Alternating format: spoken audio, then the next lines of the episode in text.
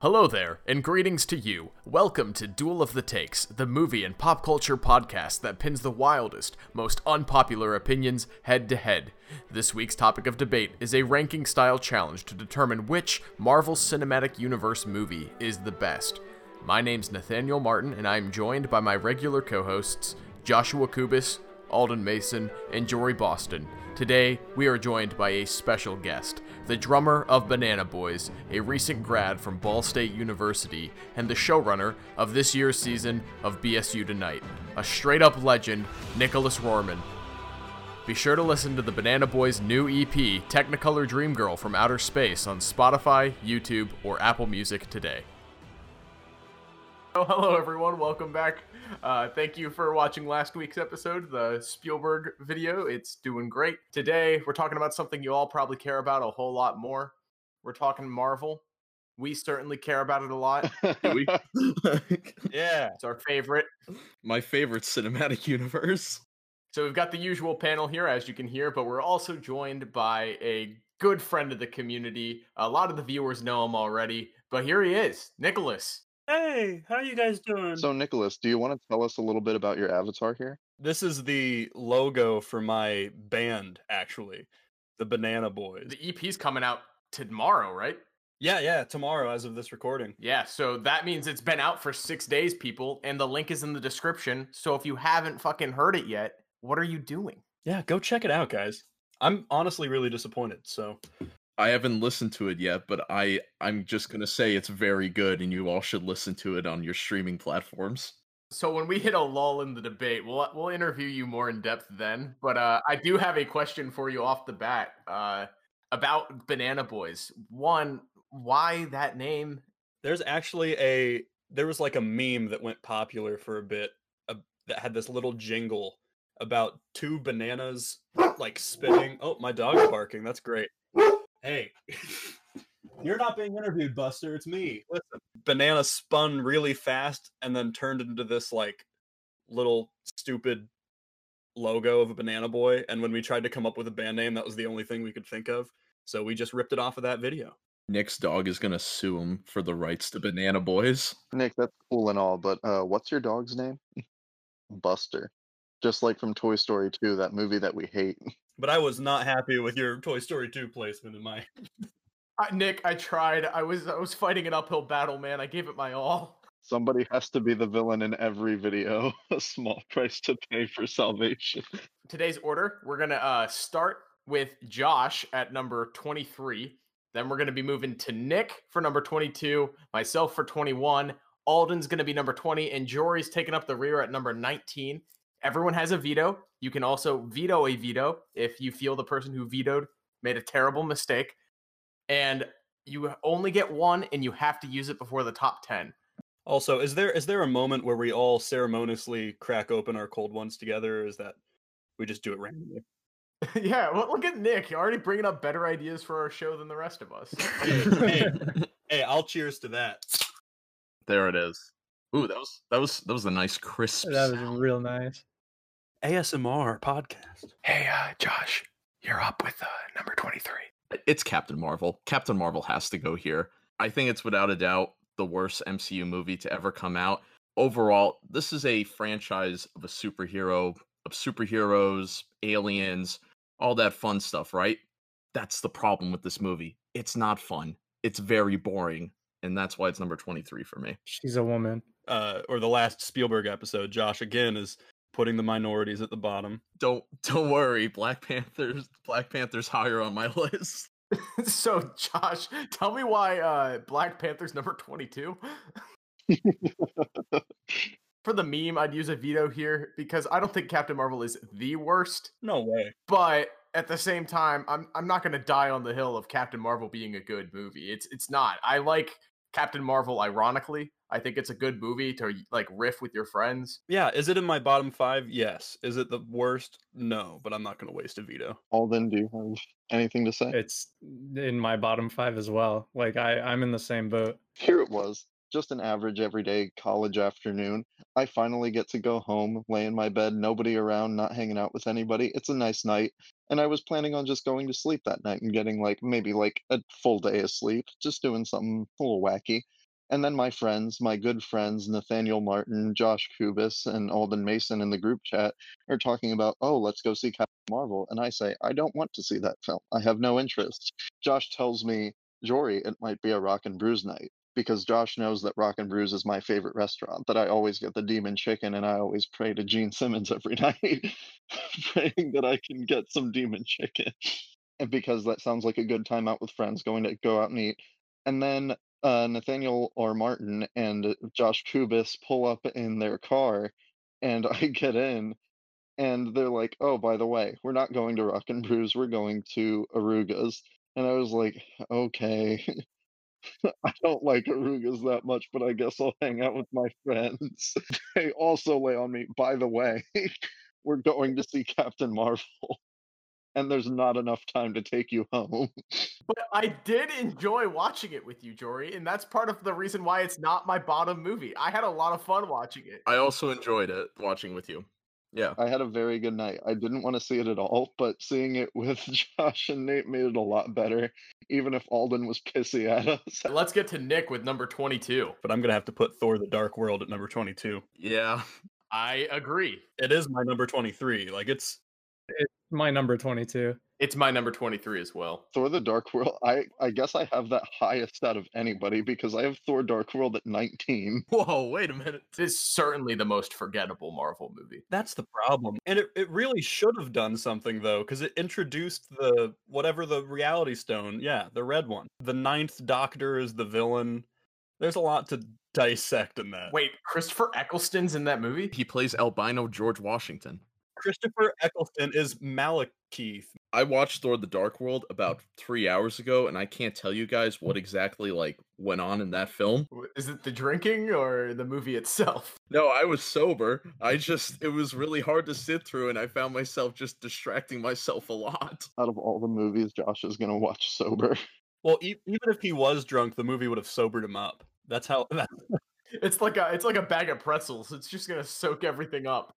Thor: The Dark World is a bag of unsalted pretzels. My number 21, and I guess this is probably gonna be spicy, is Age of Ultron. I actually had it at number 22 on my list. But I do have it at 21 also. You guys have more experience with this veto thing. This is hard for me. Here's what I'll say to you, Nick. Knowing this panel, Age of Ultron will probably be brought up again soon, so it may not be worth a veto. That's kind of what I'm thinking. Like Age of Ultron is is at 18 for me, so it's still low, but I I just like 21 seems crazy. Age of Ultron is my 20th, but Incredible Hulk is at the bottom of my list, and we're going a little far. Yeah, it's crazy we haven't talked about Incredible Hulk yet.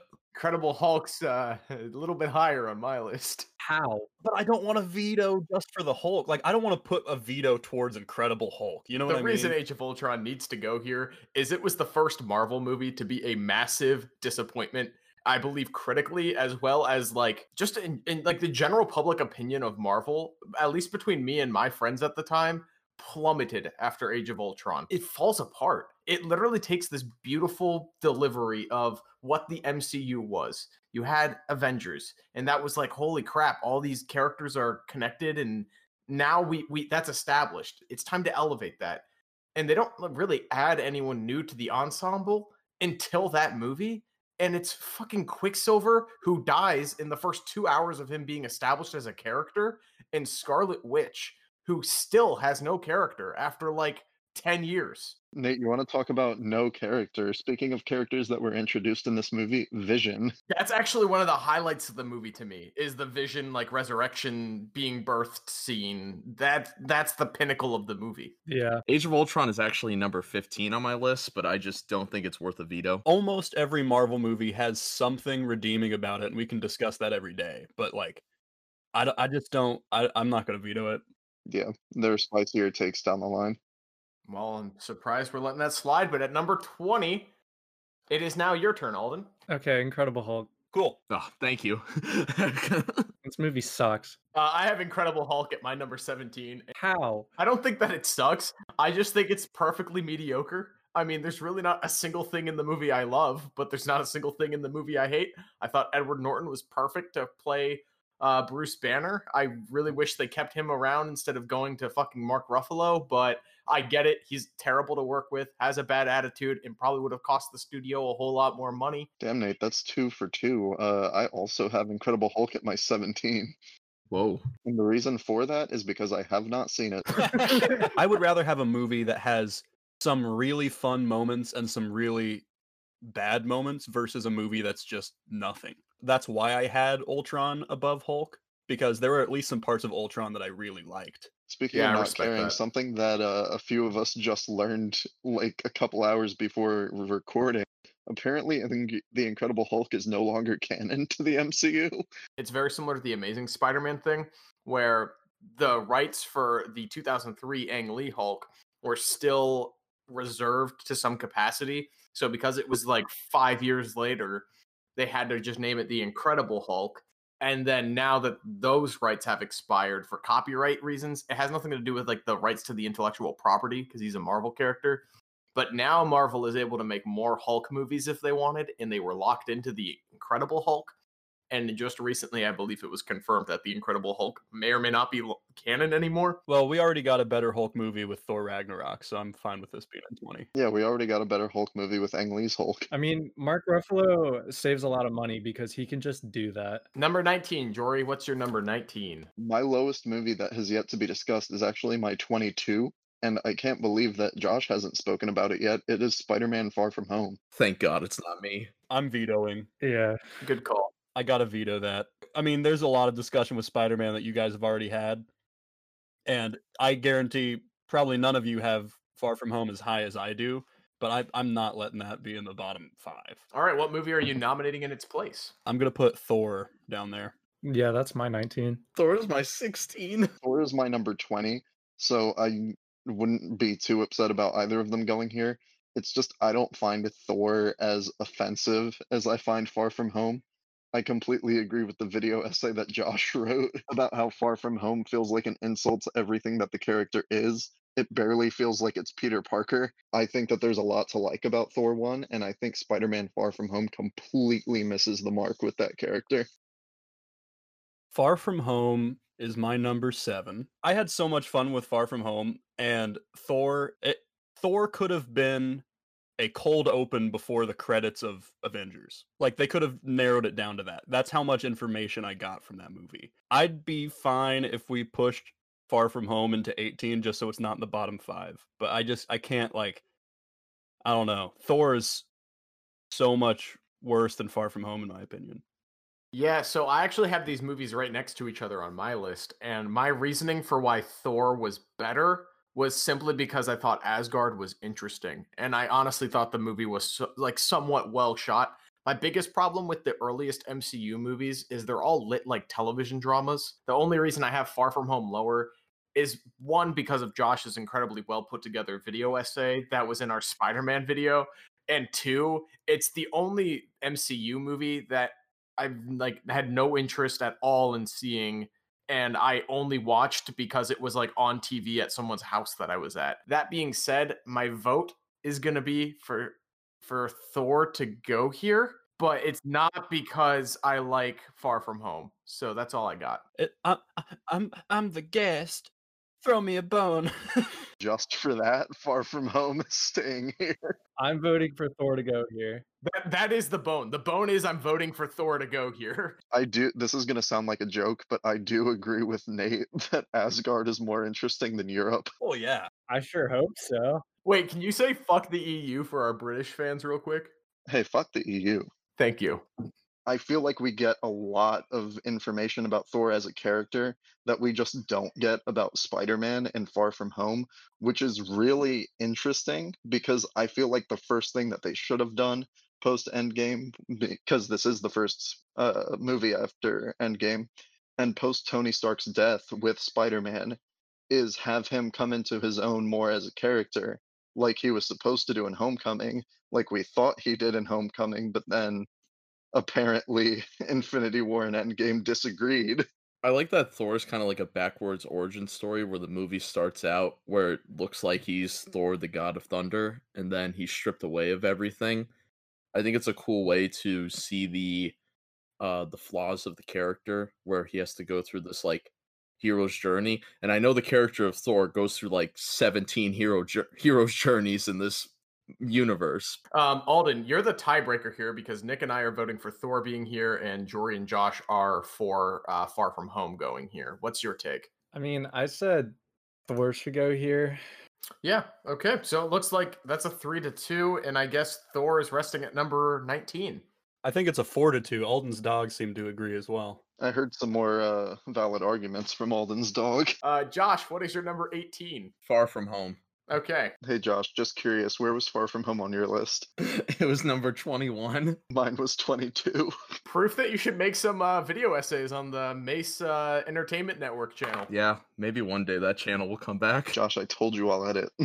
I'm just happy it's not in the bottom five. All right, Nick. I'm sorry about Far From Home, but you're at number seventeen. What is it? Oh man, I just saw what was at the bottom, and I don't know how you guys are gonna take this. I have uh Captain America: The First Avenger. Uh, Veto. Okay, Jory vetoed first, but I think four of us were about to veto. the whole panel was gonna veto yeah. As soon as I saw it, I was like, "Oh, should I just skip it and let someone else put it?" Hey Nick, I think you uh, accidentally swapped Spider-Man Far From Home and Captain America 1 on your list. you guys aren't gonna like where my Winter Soldier is either. Thanks for the heads up. I'm saving my veto. I am vetoing and I am saying that Civil War should go here. Yeah. I'm fine with that. I agree. It's actually the lowest on my list. Like next up, it was number 19 on my list. Uh, yeah, Civil War's also my 19. Yeah, Civil War, going back to what we were talking about with Age of Ultron, I feel like Age of Ultron might have been their first big disappointment, but I feel like Civil War was such a much more egregious like sin of a like disappointing movie. The stakes for them were never higher for them to actually make something happen in the story, and they couldn't. The most important things that happen in this movie are Black Panther and Spider-Man are introduced into the MCU, and that's it everything that this movie thinks about consequences and how should they they should be handled in the universe can be boiled down to the treatment of the scene where um gets shot out of the sky, I believe by Vision or something. I don't remember. But Rhodey gets shot out of the sky, and for a moment it looks like Rhodey just died. And it's kind of wild. And then like Iron Man goes to his side, uh he like shoves away or like shoots uh Falcon or something and then later on we find out it's like oh he's not dead he's just paralyzed and we're like oh that kind of sucks but then like at the end of the movie they're like oh no we just made him these prosthetics and he can walk fine again and this will never be revisited Yeah, I'm really surprised like everyone got through this movie without dying. And I never thought the conflict between Captain America and Iron Man felt genuine. And that's what the whole movie kind of rides on. And it came out in a very pivotal year for political differences. And it is one of the coldest takes on their politics in the world. Civil War, the graphic novel that is, it is somewhat culturally aware. And this movie is not in any capacity it has this divide that is just completely artificial and wraps up at the end of the movie. At the end of the movie, I wasn't like, oh man, Captain America and Iron Man aren't going to get together for the next Avengers movie now. This is a big deal. he's gonna conscript this 16 year old kid to come and fight some of the world's like strongest heroes so that he can win an argument and then as soon as he gets his way he's gonna be like eh, it doesn't matter Yeah, this is the first movie to damage Tony Stark's character in a long list of movies that kind of ruin Iron Man as a hero for me. And I think it does it the worst. I would argue that age of ultron also damages his character before this one does but Actually, you're right. I apologize. Every movie that is not the Avengers or an Iron Man movie. every movie post Iron Man 3 damages Iron Man as a character. But anyway, that's why Civil War should go here. Captain America 1 is great, and it does not deserve to be this low on the list. Uh, number 16 for me, let's see. The lowest movie we are yet to talk about is Ant Man and the Wasp. I felt Ant Man, the first one, was a huge missed opportunity when Edgar Wright left the director's chair and the movie just tries to imitate his style. It's kind of really bland. I just watched the first Ant Man like right before recording this, and there's certainly scenes I like.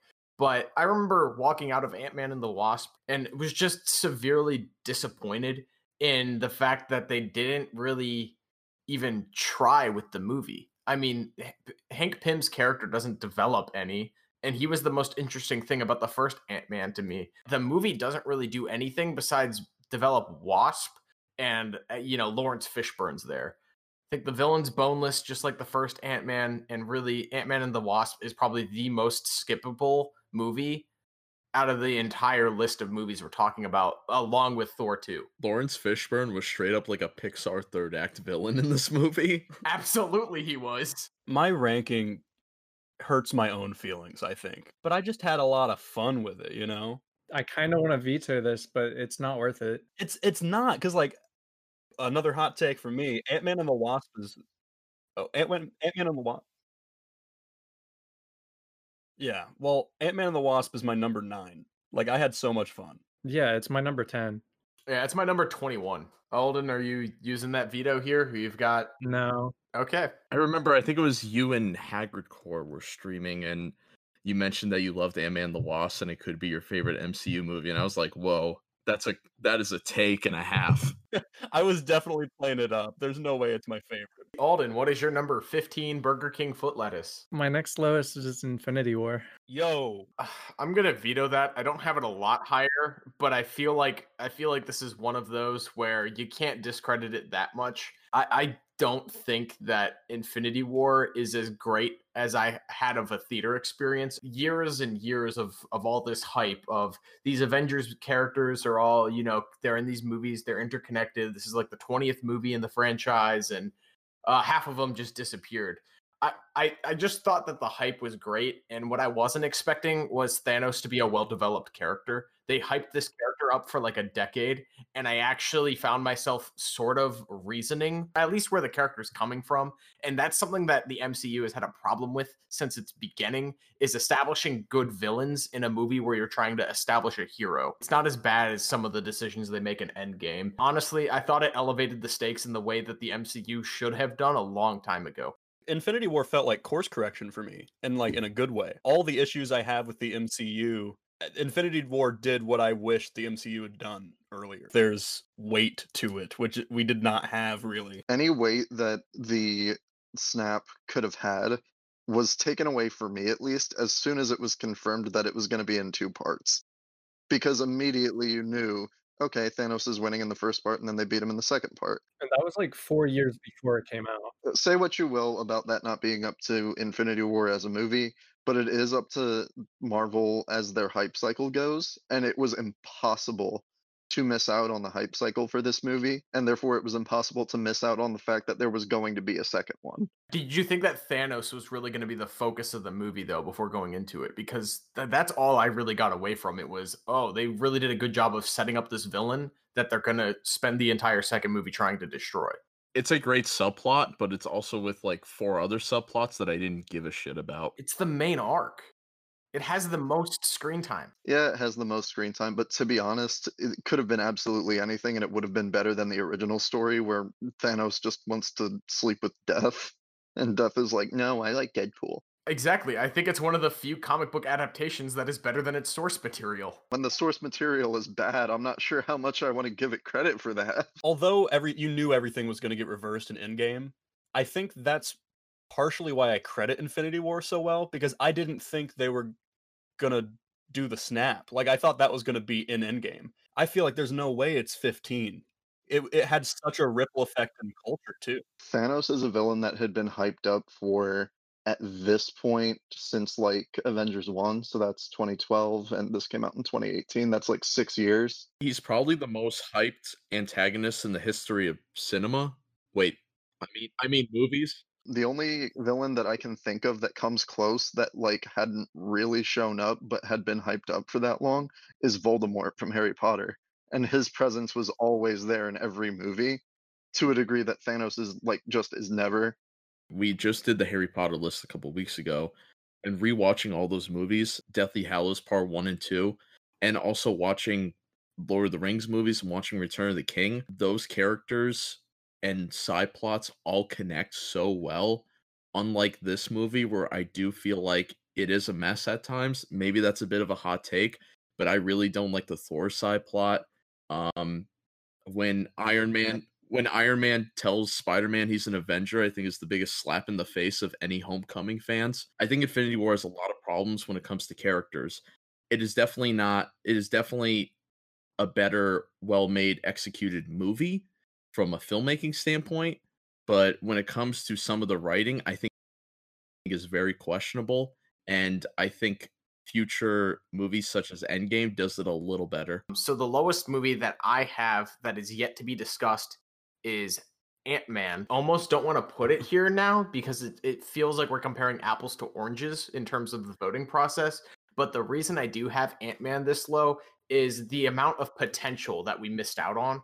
This movie was to be great. This movie was to save the MCU for me in a post Ultron world. And then it just was another disappointment right after a previous large disappointment. And that is something that I really can't forgive. Now, is the movie terrible? No. I just rewatched it. I wouldn't have rewatched it if it was one I had a terrible memory of. The movie really suffers from just a lack of stakes, but Ant Man just didn't feel like the one because Hank Pym is someone who's been around and is supposed to be established in this lore as like this scientist that's on the same level as someone like Tony Stark, but you know, went a different direction and we didn't get that in this movie, and we certainly didn't get it in Ant Man and the Wasp. Ant Man's not that low on my list either, but I feel like it's to me it's a pretty obvious choice that Ant Man is lower than Infinity War. When you were talking about Nate, um, Ant Man being a disappointment, I certainly feel that and a missed opportunity. However, I think that the missed opportunity in Infinity War is far more egregious than the missed opportunity in Ant Man. Because I also feel that I would have loved an Edgar Wright directed Ant Man. I think that that would have been fantastic. And I think that it would have had me feeling a lot better before uh, Civil War would have immediately pissed away all that goodwill. The potential that comes in Infinity War, part one of two of the finale of the MCU, or at least like whatever you want to call this, like part of the MCU. The Infinity Saga. That's what Marvel's branded it as if it's not their entire saga because they're done after this. They're done so. The MCU's dead. Yeah, I hope they realize that. I don't think that they want to admit it, but I feel like they have to know. Churn out a couple more sequels, but kill it. I mean, it's done. the Disney Plus TV shows. I think the future of the MCU is not cinematic at all. It's all head headcanon from here on out. God, what if they had what if they had like a a Marvel EU like they did for Star Wars after the original trilogy. Like they just made shitty books. Mar- Do you mean the Marvel uwu? Josh, come on. Marvel fans can't read. Uh, me and Nick are on the part of Ant Man going here. And then who's on Age of Ultron? Josh and Jory. Where are you, Alden? It's Infinity War. I'm on Infinity War. I'm on Infinity War. Yeah, I think I gotta go with Infinity War. That's just so disappointing. All right, Infinity War number 15. My list is going pretty good right now. I don't have anything that like is lower. Is this the Jory episode? This is my episode. Infinity War was my number three. All right, my number 14 is Black Panther. I'm watching Black Panther opening night, and Jory's sitting behind me, and the credits are rolling, and Jory comes up to me, he's, um, and I, I just look at him, and he's like, "That was the best one since Winter Soldier," and I was like, "Did we watch? Did we watch the same movie?" My my how times change. I will say that I still believe that the ending to Black Panther is very strong, and I see how I could have gotten a little caught up. But I think that Black Panther overall is an above average movie that has some parts that like are kind of bra moments. Ulysses Klaue just being killed off at the beginning of the second act is really dumb, and I hate it. T'Challa loses the test of strength against Killmonger, and he Killmonger becomes king of Wakanda for a minute. This is where I'm at on my list, though. I'm this is like where we start to get to the good movies for me. Oh, I was just gonna say I have movies below Black Panther, but Black Panther is my 15, so I'm I, I'm not really arguing much here. Yeah, um, I don't have a veto, so I can't really say anything. But one movie that has been on the chopping block and was at one point going to be placed at number. Oh wait, never mind. We've placed Thor. Yeah, I mean, Black Panther's my number ten. No, I'm not going to fight this fight because I do respect that there are a lot of glaring flaws in Black Panther. That being said, I think it has more yos than it does bras, and that's that's coming from me. That's fair. I agree. Black Panther is my number twelve. It's my number four. I think, I think that sounds like you should veto it. I don't think it has that many yos. It, it literally is the best one since Winter Soldier. Um, there's a couple of great ones in between. I just looked it up in chronological order. There was a, a couple of uh, uh, Guardians that came out in between there. Jory said that take in the movie theater, and honestly, I had to think about it for a second. It was my initial feelings after finishing the movie, Josh. I didn't think about it for a second, and I was like, "Wow, I really liked that a lot." That's good. I, I'm glad. I'm glad you liked it, and the fact that you liked it and it's at number 14 means that everything above it is at least something watchable to Jory, and that's high praise for the MCU. yeah, it really is. I really expected to hate a lot more of these. So if if Black Panther's at 14 and Jory likes it, then I can respect the rest of this list. My entire list is ranked the way Jory ranked Black Panther. I did not. I refused to rewatch anything for this for this like recording, and I just ranked everything the way that I had fun in the theaters. I mean, I rewatched a lot of these since I saw them in the theaters, and I'm pretty sure I've seen all of these except Incredible Hulk in theaters. Alden, do you think your number one is going to be like? Are you going to have to veto that? Do you think that somebody is going to say you're number one before the top ten? He means. Yeah, it's already been said before the top ten, and everyone said, "Wait a minute." All right, so number 13, Josh. Oh shit, I'm next. Um my lowest one is uh Thor Ragnarok. That's fine. At number 13. It's my number 11. It's actually number 14 on my list, but it's the lowest one on my ranking. I have Thor Ragnarok uh, quite a bit higher, higher than I thought that I was going to put it. yeah, me too.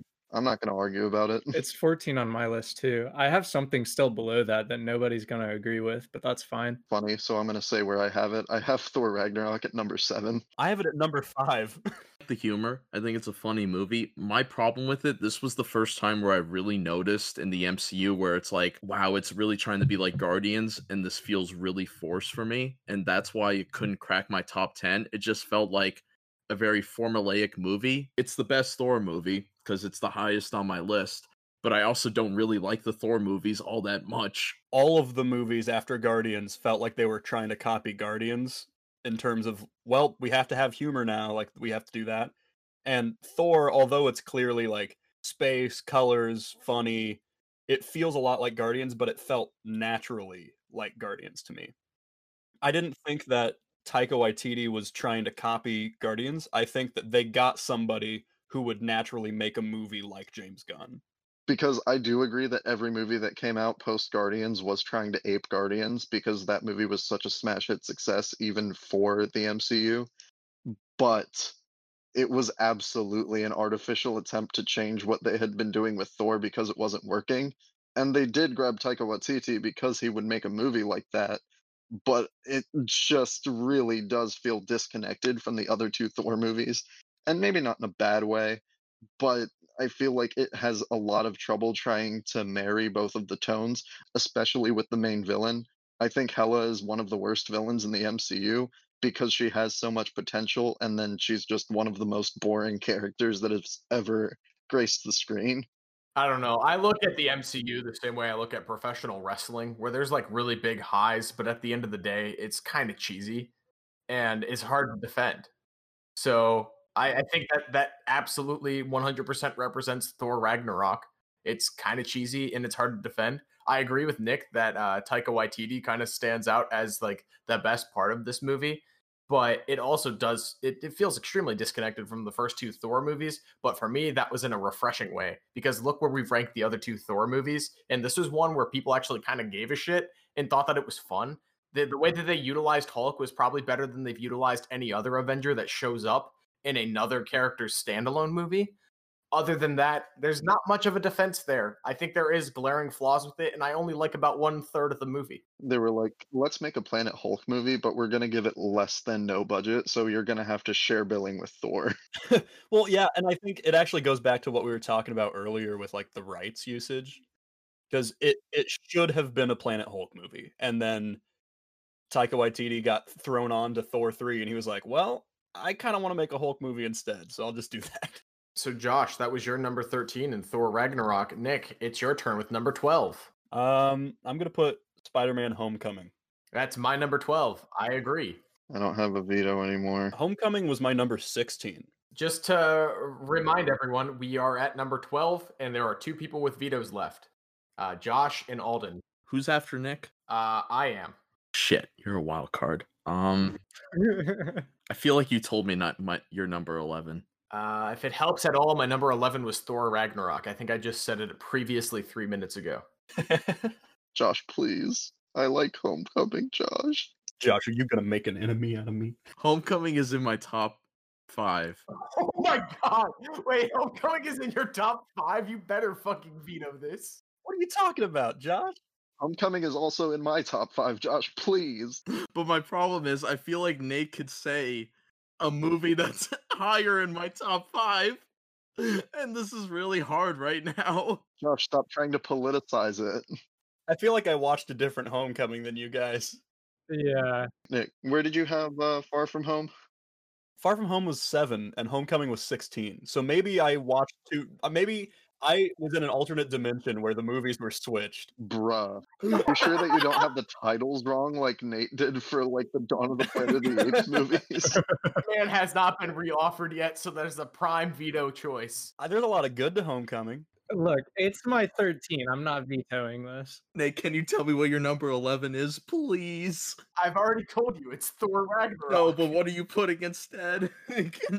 I'm not telling you. You better use this damn veto. Josh, I will argue tooth and nail against whatever Nate says if it's higher in your top five, but I can't have this here. And Alden still has a veto to back you up. You can just bribe him after. You know how to politicize your top 10. Alden, do you want to veto this? No. Josh, you son of a bitch. Dude, you're making this a bitch to edit. Just say what you want to say.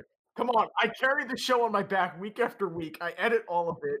Please, just say you're number 12. Oh, hold on, I have to look at my list. Josh, you Oh my god. No, because you guys are going to disagree with me. I know you're going to disagree with me. No. Just say it, please. I will not win if I veto. So no, I'm not not doing it. Spider-Man Homecoming at 12 now. This is the last shot. Ugh, god damn it. I'm sorry. We're gonna put the movie with one of the best villains in the MCU outside of the top ten. One of the only villains that's actually good. You guys put Infinity War lower. Jory, there was no other way. Oh my god. We're in the end game now. Thanos and Vulture are two of the best villains in the MCU, but that doesn't change the fact that I didn't like their movie. Spider-Man Homecoming is number 12. So that Josh can be like, oh, I want Iron Man 2 to be 11. So my number 11 is the original, the first one, Ant-Man. I I I've already brought it up once and now the second time around I'm bringing it up again. I really don't think that Ant-Man is a movie worthy of being in the MCU's top 10 movies. I I really don't. I'm don't. gonna veto. Josh, you son of a bitch. So, so you're saving Ant-Man but you're sacrificing Homecoming to do it. No, I'm sacrificing uh Iron Man 2. Okay, I'm vetoing. You're going to put Iron Man 2 at number 11 Yes. and Alden's vetoing Iron Man 2. Good. Alden, what movie are you putting at instead of the place of Ant Man or Iron Man 2? All right, you ready? Because you really like this one. it's Guardians 2. Fuck you, Alden. Fuck off. It's number 16 on my list. Oh my god. Why? Who hurt you? So, for anyone who has to vote, which is all four of you guys, your options to vote at number 11 are either Ant Man, Iron Man 2, or Guardians of the Galaxy Volume 2. Just to let you know, go on with your debates. I'm voting Ant Man. Ant Man. I'm voting Ant Man. There doesn't even need to be a debate. Guardians too. Nick, where are you? Oh, uh, Ant Man all the way. Are you kidding me? I don't know where this Iron Man 2 love is coming from. I just rewatched it. I don't like Whiplash. Oof. What did Iron Man come out in 2008 and then the second one came out in 2010? You could fucking tell. Script is not good, Nate. I don't know where all this praise for Iron Man 2 is coming from. You got to really sell me on this. Like why you think it belongs in the top 10. I also just watched Iron Man 2 for the first time. And while I agree with Josh that it's not the best movie, I think that it's also a really fun movie. Even the points where it's absolutely ridiculous, like where it goes from him just like having dinner and then being like, oh, your blood is 50% like poison. And he's like, you know what? I'm just going to go for a race and nobody's going to notice. to be honest, I think that the ending, like the actual like into credits, like narrative into credits, has only one movie worse than it that the MCU has ever produced, and I think it's Far From Home. Uh, so with Iron Man 2, the reason that it has cracked my top 10, I'm not going to reveal where it is yet because I think it's going to stir some controversy later. The reason I think Iron Man 2 is so good is because I feel it's the character that gets Tony Stark right the most out of his trilogy. And I know that that might stir controversy in itself, but I also like that the movie is a little bit, you know, serious, but it doesn't really take itself too seriously. It's still campy and it's still over the top. And of the three Iron Man movies, it's the one that I find the most enjoyable to go back to. It's almost like I don't know if I really want to say this because I think it discredits the film in a way because it does feel rushed and its script does have problems. And I agree with both of those statements. But if I were to have a guilty pleasure out of this entire list, it is Iron Man 2. The action sequences are extremely fun. It has everything about Iron Man as a character that I like more than the first Iron Man. And I you, you know, you touch base with the Avengers, it sets it up. You said earlier that Thor is the movie that sets up Avengers the most. And I'm going to disagree with you there because of the amount of time and the amount of impact that Black Widow has. I think her introduction is honestly seamless. I like that she's kind of like in this movie, kind of like a double agent. You don't know if she's friends with Tony Stark or she's kind of narking on him. There's But like that's a huge gripe with. Iron Man 2 I have, where this is the first MCU film where it feels like it's just an advertisement for another film. While Thor lays the foundation for Loki, Iron Man 2 just kind of sets up Black Widow, but I didn't really need a setup for Black Widow. I think I watched Avengers before I watched Iron Man 2. because that's the problem because i saw iron man 2 in theaters when it came out and was so excited for avengers Okay, but I could say that I could say the same thing for Age of Ultron, getting excited for Infinity War or any future MCU film. I don't find Ultron fun. I think that every Phase One Marvel movie has like you could make that argument. I mean, hell, Captain America One is my favorite out of the Phase One movies, and it and like the after credit scene is a literal trailer for the Avengers. it's the worst out of the three out of the three Iron Man movies. I'm glad uh Iron Man 1 and Iron Man 3 will be in the top 10, but I really don't think Iron Man 2 should be in the top 10. Here's a hot take. I think that Iron Man 1 is the worst, just because out of the three of them, I think it's the most boring. We'll get there when we get there. all right so what are your guys' votes so it's three votes for ant-man at number 11 Good. There it is. so two people used vetoes that they didn't need to use Yeah, they didn't want to use it for fucking Homecoming. So the kick off the top 10, I don't see how Iron Man 2 could move up over any of those movies you just mentioned. To kick off the top 10, I don't see how Iron Man 1 can move on over any of the movies that we just mentioned. To kick down the top 10, I'm going to go with the first Avenger. No. No. i agree with iron man 1 more than i do the first avenger You can say whatever you want about Iron Man 1, like being like, oh, but it's the first one. It has the after credit scene where Nick Fury comes out and he says, I want to talk to you about the Avengers. But honestly, even in its own series, Iron Man 1, 2, and 3, I think it's the most boring. Iron Man 2 may not be as good as Iron Man 1, but it's certainly more fun to rewatch. is Mickey Rourke's character Whiplash, where Tony Stark thinks he's dead for half the movie, and I think that's an a huge bra moment on the script. That feels like some Spider-Man 3 shit. I'm sorry, that's fucking like that's some shit script writing. I've realized the only movie in the entire MCU that we have not mentioned, except for Nate just now reading the top 10, is Doctor Strange. That's still not lowest in like the top ten at this point. Yeah, I still wouldn't place that lowest. I wouldn't either. I just thought it was interesting that we hadn't even talked about. it. Yeah, I think we all just agreed that it's at least top ten. Personally, my number nine, but that was just because there are movies that I like less below it. I've only mentioned that I think Iron Man 2 should go here. Does anybody else have any nominees that should go in the number 10 spot? yeah i've heard iron man and i've also heard captain america the first avenger and i heard two people were down for iron man i heard two people were down for captain america the first avenger So, Josh, it looks like you're going to have to choose your loyalties. I guess it's going to have to be Iron Man. Can I throw in Iron Man three? No. I don't know if you can throw in iron man 3 here He can't, don't worry. If everyone has to throw in a movie, how about we do that? I'm putting the first Avengers here. I mentioned earlier.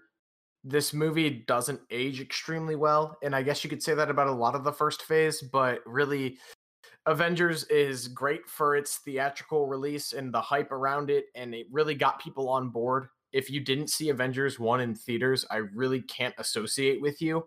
Uh oh, sorry, Nate. Oh, sorry, Nate. You're you're late to the MCU bandwagon. How did you not see the first Avengers movie and then you're going to tell me that all the good Avengers movies are in the first phase? I was watching I was watching The Dark Knight Rises, okay? I wasn't Guess what? I saw both of them and The Amazing Spider-Man in the same summer. I also watched The Amazing Spider-Man in theaters, Nate. You should be fucking proud of me. I am, but you missed Avengers. You missed the biggest of the three. I saw Iron Man 1 in theaters. Does that not count for anything, Nate? You will wait for the MCU, not me. Where were you, Charles? Wait, so if you saw Iron Man 1 in theaters, but you chose not to see Avengers in theaters, Yeah, because you know what? I didn't see Thor 1 in theaters. I didn't see Iron Man 2 in theaters. I didn't see Captain America 1 in theaters.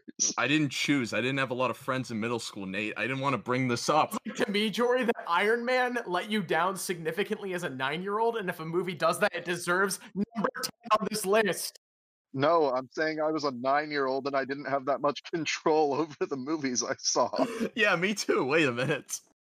My dad my dad wanted to see The Dark Knight Rises. I'm sorry that he's like has better taste.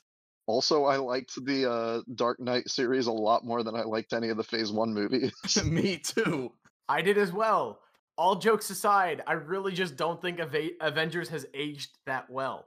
And I really, I don't think it needs to be higher than, even if you want to give the first Iron Man respect for kickstarting all of this. If that's your validation for it being this high, then I think that's better than Avengers kickstarting the Avengers movies. Because in my opinion, the Avengers movies have gotten progressively worse, as you can tell by Ultron and Infinity War being lower than it. The Avengers don't represent what's great about the MCU, and in fact, they exemplify what's wrong with the MCU. The first Avengers can be at number 10, and I won't lose a single ounce of sleep tonight. It looks like a TV movie. The Avengers is not even in my top 10, Nate, so I do agree with you here. The Avengers is my number 10, and I have movies lower than it, but I'm going to jump ship and go for Avengers. Avengers 1 is my number 12, so I guess I am also going with Avengers here. Cool. Avengers was my number 13. Avengers was my number 10. I thought it was my number 11. Okay, so Avengers 1, uh, number 10. Correct me if I'm wrong, but I feel like the number 9 slot is between Iron Man and its sequel. And First Avenger. No. No. Uh, maybe it's just because I haven't seen it in such a long time. Well, she's watching it for the first time. I told her that it's extremely high on my list, and she was like, Really? Isn't that one kind of dated? And I said, Watch it. She's watching it right now. And during the last argument, I heard everyone debating, and I was like, all right, this is fine. I can take a piss break here. So I got up, walked out of the room, got captivated by the climax of the movie, stood there for 30 seconds, didn't pee, came back to make sure that the house wasn't burning down here in the chat, and haven't gone pee yet. So honestly, if that says anything about how amazing the first Avenger is, I don't know what does. What Nate is trying to say is that he really has to go piss. We can't put First Avenger at 9 for the sake of Nate's bladder. All right, who has first Avenger in their top three? I do. Me. I do. four of the five people on this panel have Captain America, the first Avenger, in their top three. It is not going at number nine. That would be like if we put Incredibles or Monsters Inc. at number nine on the Pixar list. It would be like if we put Toy Story at 11. Does everybody agree that it's Iron Man or Iron Man 2? I guess. I would still put Iron Man 3 below. no. I don't agree with you, and that's not going to happen. I think rewatchability for Iron Man 3 is better. Alden, we all just rewatched Iron Man 3. And we all we all liked it. I personally would put Iron Man here. I have Iron Man 3 lower as well. I would also put Iron Man here. I would vote for Iron Man 2, but I'm completely fine with putting Iron Man here. I think Alden and I are Iron Man 3. That's okay. It's 3 to 2.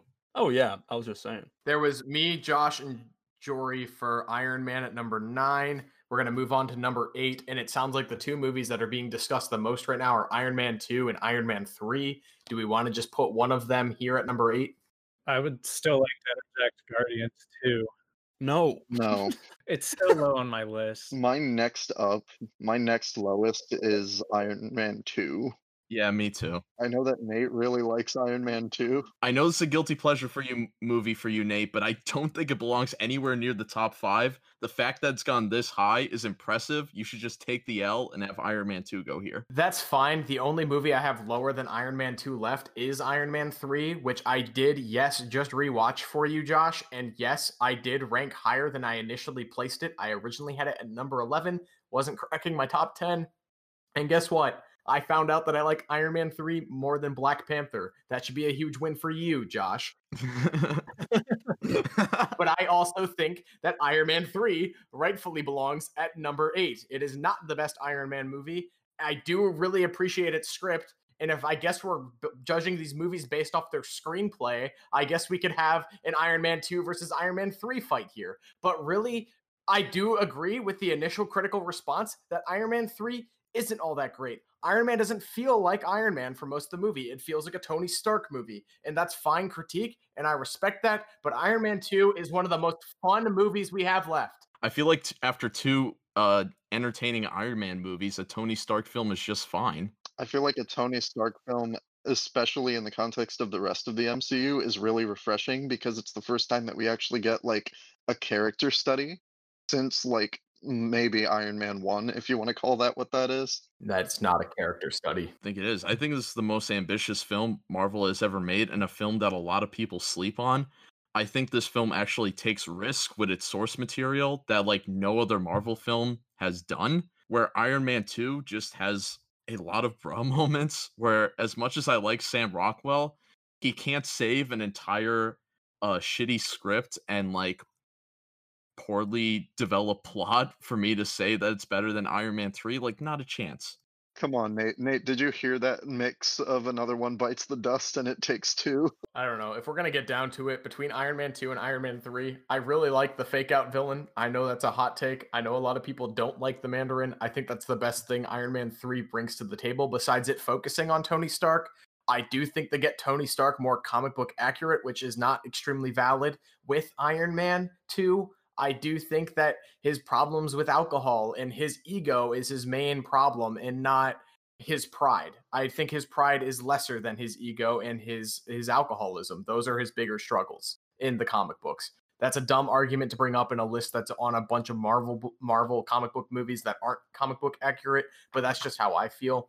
I also have a lot more fun rewatching Iron Man 2, and it's definitely one I've seen more than Iron Man 3. I watched Iron Man 3 for the second time in my life this afternoon, and I'm telling you that Iron Man 2 is better. But that's fine. I don't really care that much either way. These are Iron Man sequels. I really don't give a shit. Let's put number two at number eight and move on with our lives. Oh, I agree with Iron Man 3. I agree with Iron Man 3. That's okay, guys. Sounds like a three to two. So you were saying that Tony Stark's alcoholism and his ego are bigger issues than his pride? yes, Then why don't you like Iron Man 3 better? because he's not an alcoholic. I feel like you could argue that Iron Man 3 struggles more or focuses more on Tony's internal struggles than with his pride and not wanting to hand over his toys to all the other kids on the playground. It's just Iron Man 2 also has those fun moments where you got Justin Hammer dancing around and you got him like throwing his life away because he thinks that he's going to die soon. yep. But I think Iron Man 2, the fun moments in Iron Man 2 are more fun than the fun moments in Iron Man 3. I don't know. I really like the part where he calls that kid a pussy because. If we, if we were talking about best lines in the MCU, that would be a different story because that's number one. Yeah, and if we're talking screenplays, which isn't valid in a list like this, Iron Man 3 is the best screenplay. Iron Man 3 is if we're talking about the overarching MCU, Iron Man 3 is so much fucking better than Iron Man 2. Yeah, it is, and it's so important that they've mentioned it all the time. But Iron Man 3 actually feels the effects of the Avengers movie, while Iron Man Just because the MCU sucks doesn't mean that Iron Man 3 does. this was this could have taken the MCU into a really good direction. It's not my fault they ignored it. And it's not your fault that Iron Man 2 is going over Iron Man 3. I'm sorry that it happened, but it's a 3 to 2 vote. Just like Iron Man being at number 9. The Amazing Spider-Man sucks, Nate. Josh is just trying to cover his tracks. He put Captain Marvel so low that he wants to put Pepper Potts really high. My next lowest is Iron Man 2. I think that's more than fun. I think Iron Man 2 is my number 7, so I'm not going to lose any sleep over that. It's my number seven as well, but I still have three movies below it. That's okay, Alden. I have four. It is impossible for me to argue at this point, so I'm just trying to like. Oh, I'm just gonna wait for someone to say Guardians too, because I've lost that. But I You're going to be waiting. You're gonna be waiting a while. I have Doctor Strange and Endgame below Iron Man 2. All right, well then d- try to make a case for Doctor Strange or Endgame.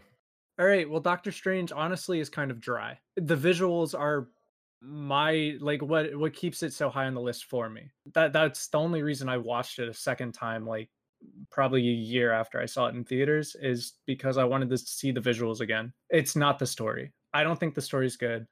I think Benedict Cumberbatch is great as the character, but what he is given for the character just seems really weak. Well, I mean, this is an MCU tier list. We we've put so much already that I think is better below it. Well, Black Panther and Ant-Man were voted off way before and those are in my top 5. Whoa. I think Black Panther has just it's just better all around than Doctor Strange. Even in the special effects department. Not in the effects, but I'd say the visuals are still good. I feel like a doctor um uh going to uh going to a different culture. God damn it, Josh, are you going to start talking about Indiana Jones again? I think that's a lot more interesting than Boneless Hamlet, which is Black Panther. Boneless Lion King, you mean? It's more Lion King than it is Hamlet. Black Panther is just reverse Thor. Holy shit, I never looked at it that way. But it's got Coruscant. I mean Wakanda. And anyway, that's why Iron Man 2 goes here. I'm I mean, I think I'm agreeing with Doctor Strange. I have these movies so close on my list I could care either way. I just Iron Man 2 is a better watch.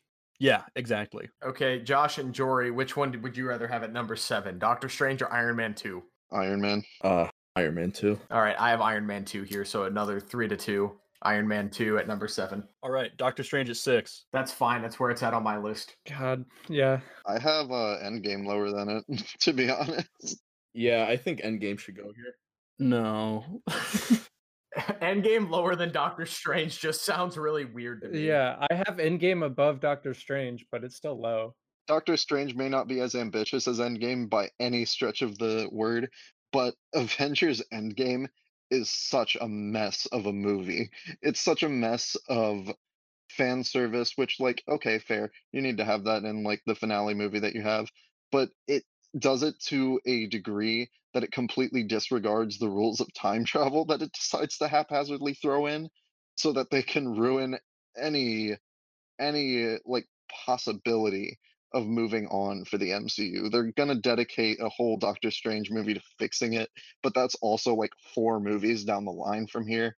It's made the future of the MCU so uncertain and just Endgame is a really strange movie, especially from a story standpoint, whenever you want to look at it that way. While Doctor Strange isn't nearly as ambitious, I do think it's a lot tighter and makes a lot, a lot, a lot more sense in the context of itself. You're talking about ambition, and I would like to bring up again that Josh said Iron Man 3 was the most ambitious MCU movie. Yeah, he did say that. I thought that was really funny that we all glossed over that comment. I didn't even catch him saying that. Like, wow. hey, while Josh is still gone, let's all keep keep nagging on his opinions. Yeah, do you know what this kid thinks about Ex Machina? You said Ex Machina is the best sci-fi film of the decade. I, I mean, I'm voting Strange for sixth place. So am I.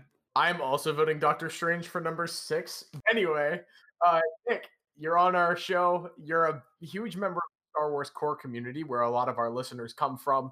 Tell me what got you interested in creating a Harry Potter core page. As a lot of people might know, uh, me and Eamon, who runs Hagrid Core, uh, went to college with Adam, who runs Old Ben Core, and we were on the same comedy talk show uh, that he is. We make sketch comedy, and um, when we got close to him, he kind of brought us into his little circle. and And Eamon and I have always been huge Star Wars fans, but Harry Potter both influenced us when we were young in terms of storytelling. So we decided that we wanted to create those. And not only do I share a name with Nearly Headless Nick, I love John Cleese. So I kind of chose that character. That's very, very fair. I do agree. I'm glad that they cast someone like John Cleese in that role because in the books, very minuscule part, but in the movies, he makes a lasting impact. Watching him petrified in Chamber of Secrets was heartbreaking. He's really fun in uh the video games. I think in the Order of the Phoenix or Half Blood Prince, one of those games, Nick's kind of like your map, and you gotta follow him. Another question on the topic of Harry Potter. How do you think we did in our Harry Potter ranking video that came out earlier this month? Oh, I I I don't quite remember the overall ranking, but I just remember Josh hurting me. I don't know. I actually in in terms of like all of your ranking videos, I've I've agreed mostly with all of them in in sort of a general sense. to be honest though, I can't speak for the rest of the panel, but I genuinely love all those movies and I have a nostalgia connection to all of them. So when I say one is worse than the other, it's it's just me trying to figure out which one I watched the least as a kid or which one I found the least entertaining. But that doesn't mean I don't love it. I love that world and I love all of those movies. Yeah, that was the same with me. Like, I don't know. I I, I wouldn't say there's a bad Harry Potter movie. There are just ones that I like more than others. But I I had Chamber of Secrets as my number one, which I knew wasn't gonna fly in the in the group ranking. But I uh yeah, that was definitely.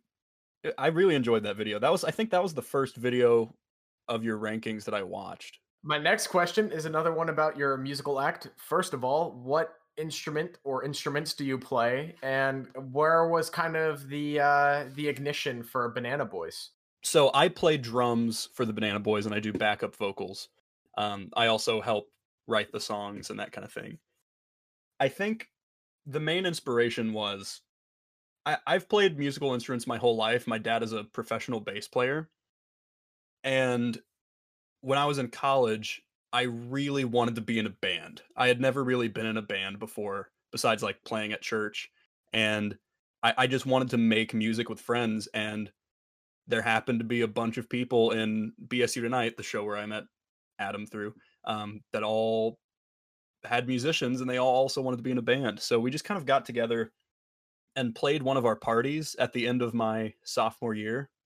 And after that, we just kind of kept going. It was almost an accident. It started as a meme, but then we turned into a real band. I was just gonna ask a side question, uh, because you brought up BSU tonight, which is a really cool um it's a really cool idea just to have for a college. Like I wish our college had something like that. Because that shit looks so fun to do. And uh was there any like um of course we had the coronavirus, which kind of fucked up every college in this country was there any like sketches that you were looking forward to before graduation that was kind of like in the uh in the creation oh yeah well i i think something interesting about how like covid kind of ruined my senior year which is a whole other topic um i i was the showrunner for bsu tonight this last year so i was basically the executive producer the lorne michaels of snl and we had so much fun stuff that was coming up. There are a couple packages that we filmed and and haven't released yet. But the main thing is we were going to be doing a short film uh, murder mystery called Preposterous Happenings, which I was um, taking a back seat on the production side because I wanted to get a bunch of uh, underclassmen experience and that kind of thing.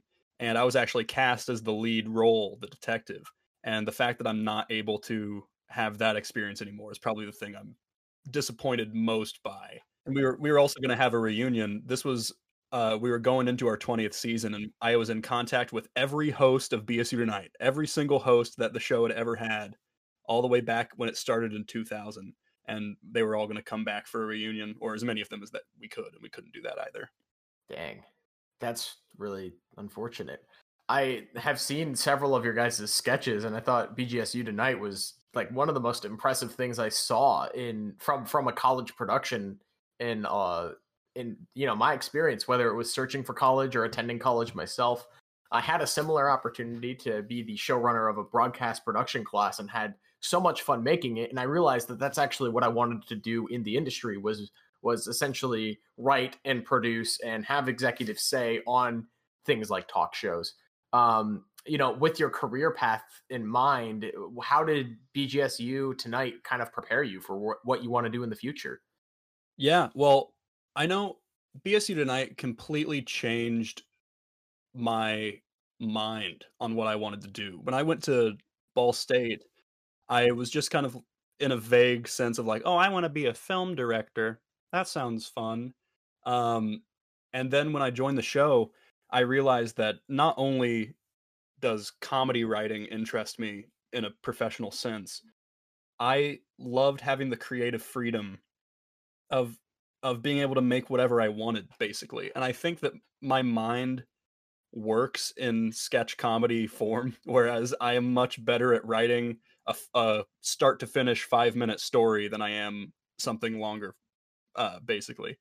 And now, especially now, and this is something I guess this is going to be the first public time I've ever talked about this, but Eamon and I are going to be starting our own comedy talk show um, pretty soon, and we're going to be getting a bunch of alumni from BSU Tonight to be involved with it because we don't want to give up the experience we had. I guess being able to make anything, even if it's not we're not getting paid for it, just some creative outlet to constantly make and produce content.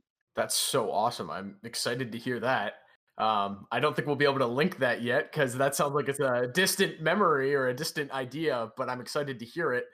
Um, Absolutely, especially with all this uh, coronavirus going on. It, it there's definitely we have no idea when we'll be able to start it, but it's called So Far So Good with Nick and Eamon. So be on the lookout for that. I guess put it on your radars. I think we have to reboot. I think we have to reboot Craig again because Jory's back. Yeah, I'm gonna reboot Craig here in a second. I just want to thank Nick, uh, one for his time for doing our stupid show, but also for your awesome interview. I mean, thank you. Yeah, no problem. Thank you. We are going into our top five.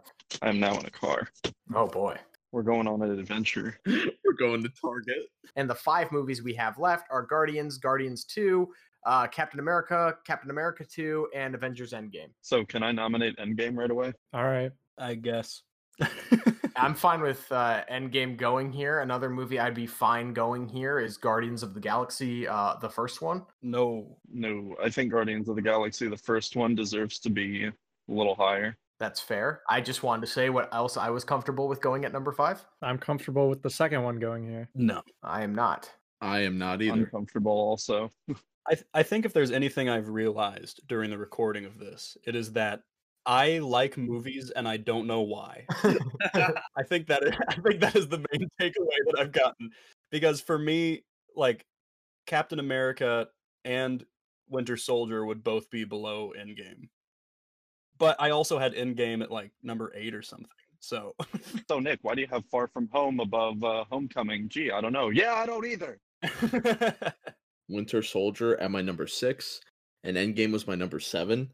I don't mind either one of those movies being number five. I really enjoyed Winter Soldier, and I I feel like all of the credit it gets is super deserved. Like I think the the best part of that movie to me is the fight scene on the highway, just because I love the stunts and the effects that went into doing that. But it did not stick with me like it stuck with everyone else that I've talked to. It it just seems like it introduced Bucky and it introduced a new I don't know, feel to the MCU. Like it was definitely the most unique or or dirty movie when it came out. Oh, uh, excuse me.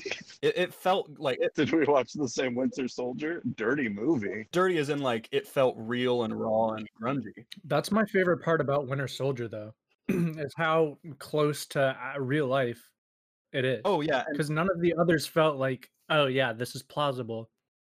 Winter Soldier looked real and felt real.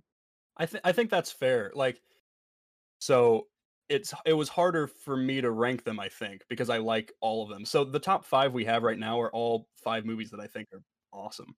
I don't think that there's any point in me arguing for Winter Soldier because I don't think anyone is gonna. Because I think I still think Winter Soldier is worthy of top five. And I have I have this low on my top ten. Endgame is my number nine. I don't know. Watching Endgame uh, without Infinity War would be like watching Return of the Jedi without Empire Strikes Back. It's like, what are you doing? It would be like watching Deathly Hallows 2 without Deathly Hallows 1. Well, and yeah, I think like I don't think that's a detriment to Endgame. I just thought it was interesting that out of every movie, even though these are all a universe that they're supposed to be following the previous movie, it's the only movie that cannot be watched without other movies. So it sounds like Avengers Endgame is our number five. My nomination for number four is Guardians of the Galaxy, the first one. The second one. My nomination is Winter Soldier. My nomination is Winter Soldier. My my nomination is Winter Soldier. Well, it sounds like we've got three on board for Winter Soldier. I just like the Guardians too much. I think the Guardians are definitely a standout for the MCU. I think when I think the MCU's success, I think Guardians of the Galaxy. I think a Marvel property that was like barely D tier that nobody gave a shit about that they just plucked out of nowhere, gave to James Gunn, and he was like, "Oh, I'll make this something that everybody fucking loves." And now the beginning of the movie where uh, Star Lord does that joke. Uh, well, not he doesn't do the joke, but he says his name. He says Star Lord, and then the dude says who, and it's like Star Lord, man, come on. And it's like when you were watching it in the theater, it was like, yeah, who the fuck is Star Lord? But now it's like it's Star Lord, man. Come on. I actually have Guardians 1 lower than Winter Soldier, but I was kind of swayed by the previous argument. I also have Guardians uh, lower than Winter Soldier, and for me, it simply just comes down like my my top three, and even extends to four. The, these four movies are all like the only Marvel movies that I can say are truly great. I believe that the first Guardians of the Galaxy is one of the first truly great uh, Marvel movies, and I think why it is so great is from the development of those characters and establishing this own mini Avengers of sorts in one movie, and they all feel like developed characters, and they all have their own unique personalities, and it's a great team up movie. The prison break scene is is awesome, but for me, it kind of falls apart into that third act where it just feels like a generic Star Wars fight. There's all these like spaceships coming down to a planet, and John C. Reilly's like, "Oh, we got to shoot them down," and it's it's just space invaders, and then they have a dance battle. It, it, it kind of falls apart in its third act, which is fine because the first two are so great.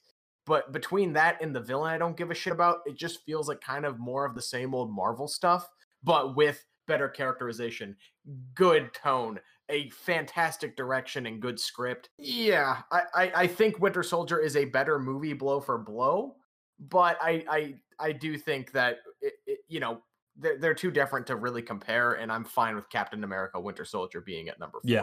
Also, that soundtrack. The top three.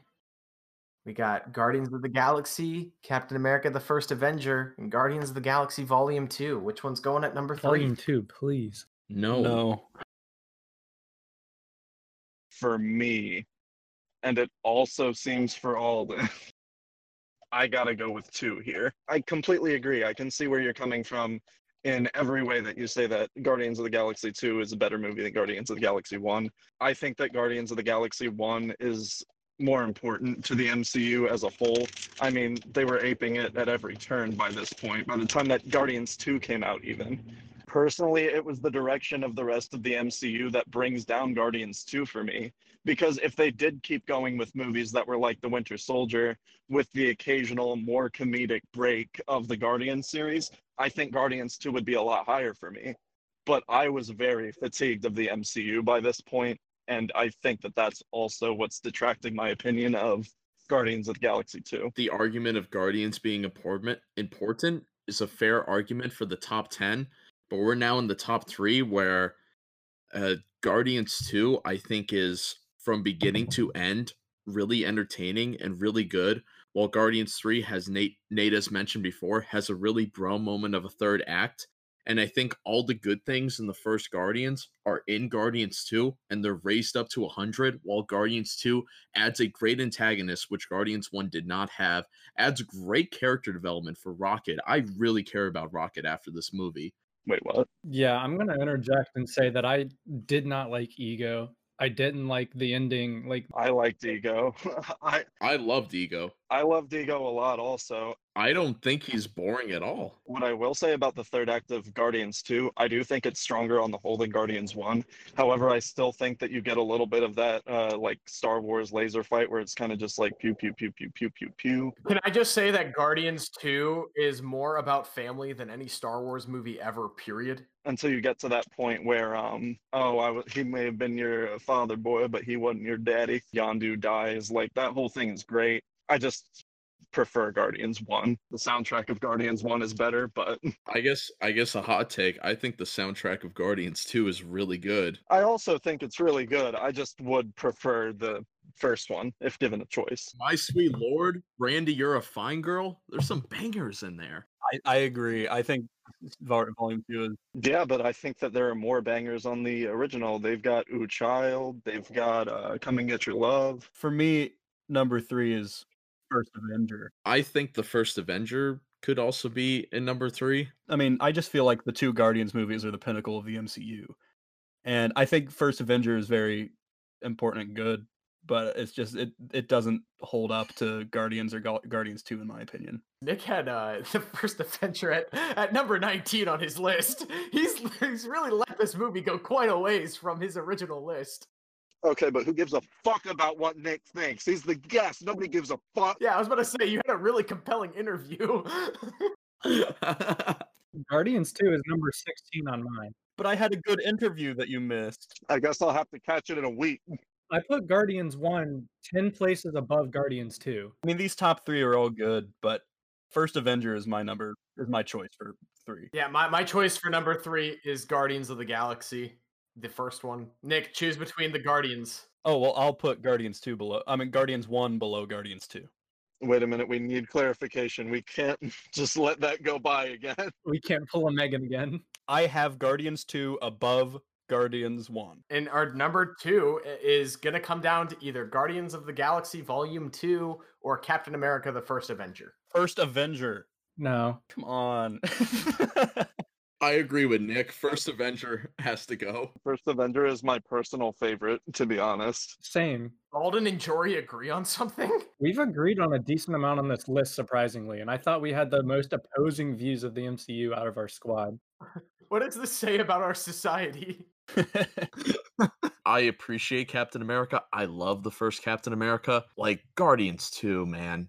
It's just a banger of a movie. I agree. I think Josh and I both have Guardians Volume 2 as our number 1. Yeah, it's my number one. That would make three of us who have that at number one. It's just it's so it's just so good. The argument for um, things being important to the greater MCU seems to have gone a little bit out the window. Absolutely, it has. I'm just saying that I think that First Avenger is still more important. I'm completely fine with Guardians 2 going above, though. I will say though, as as Captain America: The First Avenger, it it stands out in a lot of ways. One for being the only period piece. I mean, at least until Captain Marvel, which I guess the early '90s is a period now. I, I really think that it, it takes that 1940s World War II ridden America and later Germany as a setting and runs with it, and it really delivers a lot in that regard. Um, I think that's actually probably one of the stronger elements about the movie. It's well directed, it's well shot. Um, I, I will say, I think Guardians 2 is one of those movies that is going to hold up better down the line. I think there are elements of the first Avenger that already feel kind of dated. I also don't love the way they portray Red Skull in the movie. I think Hugo Weaving was the right casting, but they just didn't make him menacing enough or give him enough screen time to really make him like be one of the best Marvel villains in my opinion. That being said, the first Avenger deserves all the love that it gets. It deserved having a spin-off television show. It it really is one of the first great Marvel movies. And the fact that it is number 3 on my personal list, I have absolutely no problem putting it at number 2 overall. I think that's a lot higher than the average Marvel fan would put it on their list, and I think it's really fantastic. It's also number three on my list. I think it was number one on my list. It is number one on my list. Something else that I will say for uh, Guardians 2 over uh, Captain America 1 in relation to it, both of these are attached to another movie in some fashion. Guardians 2, of course, is attached to Guardians 1, but Captain America in the subtitle is the first Avenger. And, and everything about the ending, from him like traveling forward in time to the future to the after credit scene of the movie actually being a trailer for Avengers 1, Captain America 1 is tied to Avengers 1 in ways that no other Phase 1 movie is. And they all heavily tease Avengers 1. Because of that, I think that Guardians 2 is also tied to the stronger movie between both of those.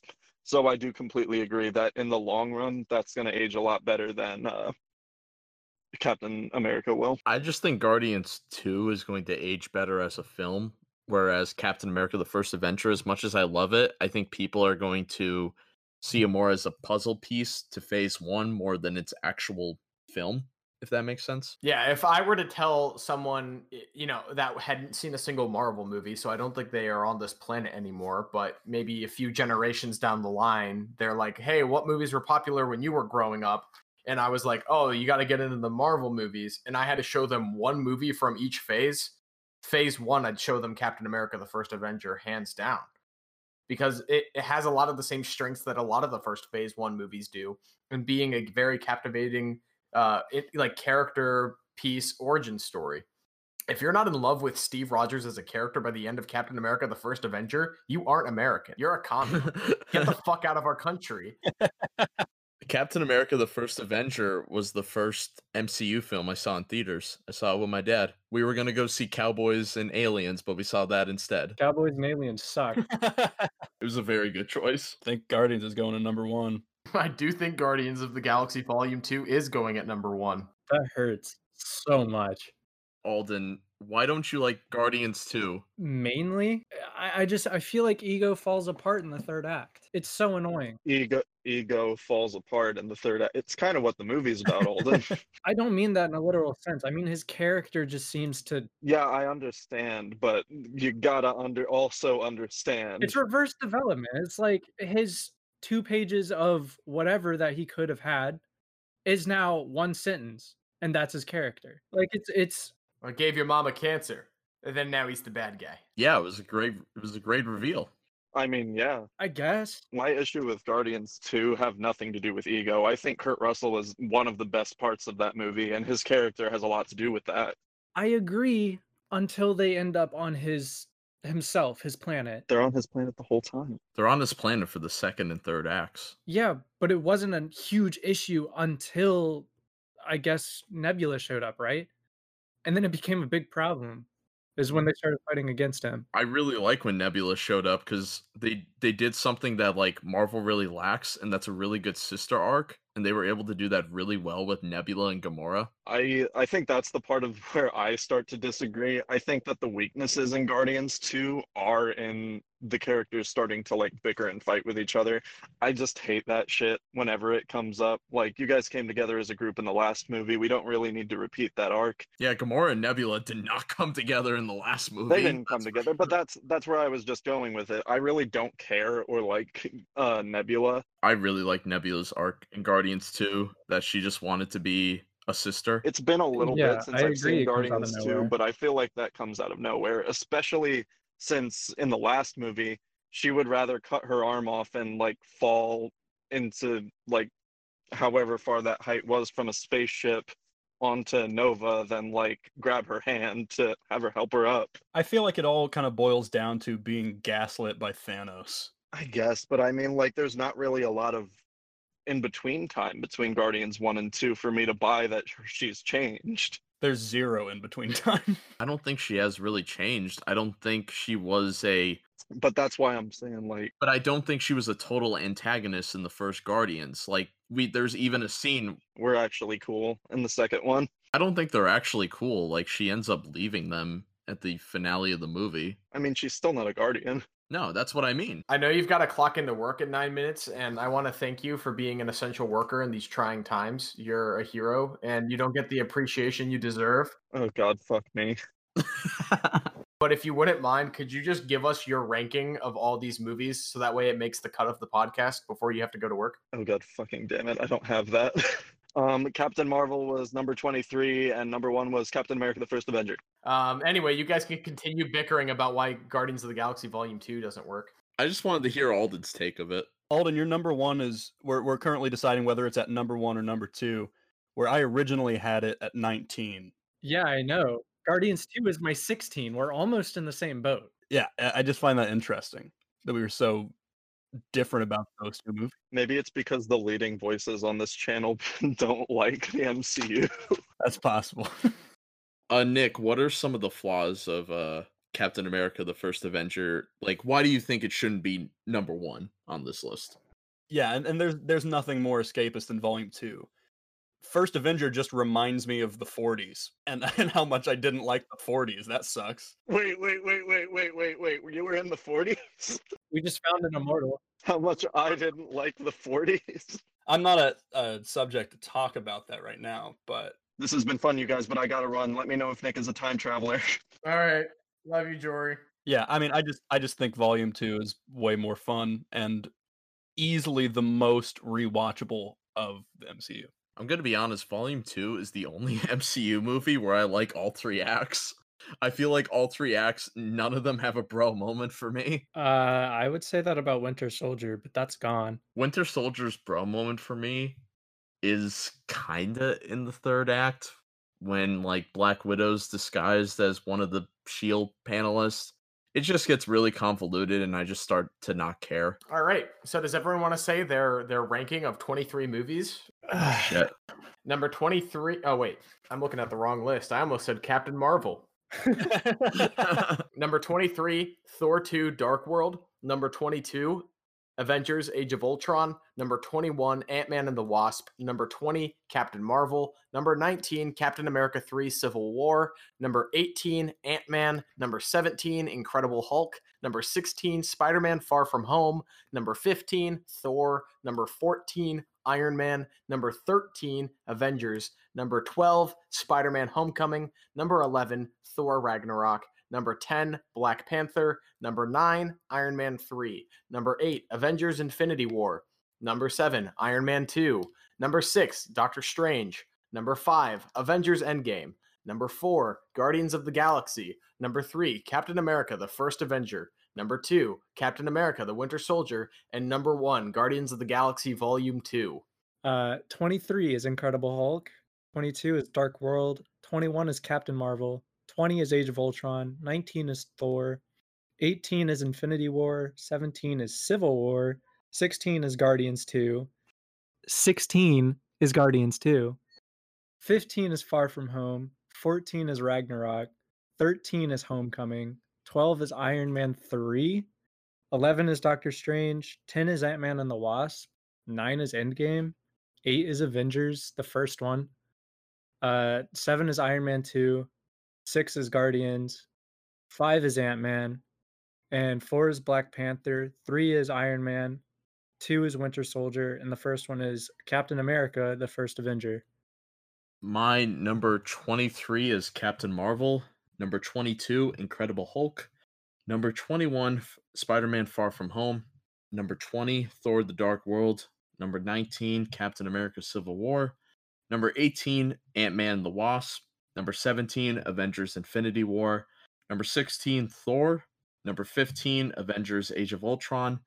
Number 14, Thor Ragnarok. Number 13, Iron Man 2. Number 12, Black Panther. Number 11, Ant Man. Number 10, Avengers. Number 9, Iron Man. Number 8, Guardians of the Galaxy. Number 7, Avengers Endgame. Number 6, Captain America the Winter Soldier. Number 5, Doctor Strange. Number 4, Spider Man Homecoming. Number 3, Captain America the First Avenger. Number 2, Iron Man 3. Number 1, Guardians of the Galaxy Volume 2. I'll read off the group one one last time that we accumulated together. It's number 23, Captain Marvel. Number 22, Thor 2 Dark World. Number 21, Age of Ultron. Number 20, Incredible Hulk. Number 19, Thor. Number 18, Far From Home. Number 17, Civil War. Number 16, Ant Man and the Wasp. Number 15, Avengers Infinity War. Number 14, Black Panther. Number 13, Thor Ragnarok. Number 12, Spider Man Homecoming. Number 11, Ant Man. Number 10, The Avengers. Number 9, Iron Man. Number 8, Iron Man 3. Number 7, Iron Man 2. Number 6, Doctor Strange. Number 5, Avengers Endgame. Number 4, Captain America Winter Soldier. Number 3, Guardians of the Galaxy. Number 2, Captain America First Avenger. And number 1, Guardians of the Galaxy. All right. 23, Thor The Dark World. 22, The Incredible Hulk. 21, Thor. 20, Captain Marvel. 19, Captain America the First Avenger. 18, Avengers Age of Ultron. 17, Captain America the Winter Soldier. 16, Spider Man Homecoming. 15, Black Panther. 14, Captain America Civil War. 13, Iron Man 3. 12, Ant Man. 11, Doctor Strange. 10, The Avengers. 9, Ant Man and the Wasp. 8, Iron Man 2. 7, Spider Man Far From Home. 6, Avengers Endgame. 5, Thor Ragnarok. 4, Iron Man. 3, Avengers Infinity War. 2, Guardians of the Galaxy. And 1, Guardians of the Galaxy Volume 2. I think this is the first time more than half the panel agreed on a number one. Yeah, I think so. Maybe too. That's why Nate and Josh are my best buds. Honestly, I didn't. I didn't get as much fighting between Nick and Josh as I was anticipating leading up to this list. Josh, you are a piece of garbage. Not about the MCU, just in general. Well, no one's gonna disagree with you there. Thank you, everyone, for watching. Thank you, Nick, for being a part of this. Uh, it was great to have you on. We've got to have you on again some other time, maybe to promote that uh that show that you and uh Eamon are gonna work on together. I'm looking forward to that. Can't wait to hear the Banana Boys album tomorrow. Uh, everyone, check the description one more time for my boy Nick here. He was a great guest. Listen to his music. Blow up those statistics. Everyone go like everyone go like nearly headless Nick Corks. I want him to make memes again. Maybe I'll start back up. Maybe. All right, like his Facebook meme page too, because that's still important to some of you watching. Just in general, thank you everyone for giving us your time. Thank you so much. What a list. Thank you for listening to this week's episode of the Duel of the Takes podcast. Next week's topic of discussion will be a bracket style challenge, where we will try to determine the best live action fantasy movie of all time. If you want to check out our YouTube video on today's episode, be sure to subscribe to Nathaniel R. Martin. And as always, if I don't see ya, good afternoon, good evening, and good night.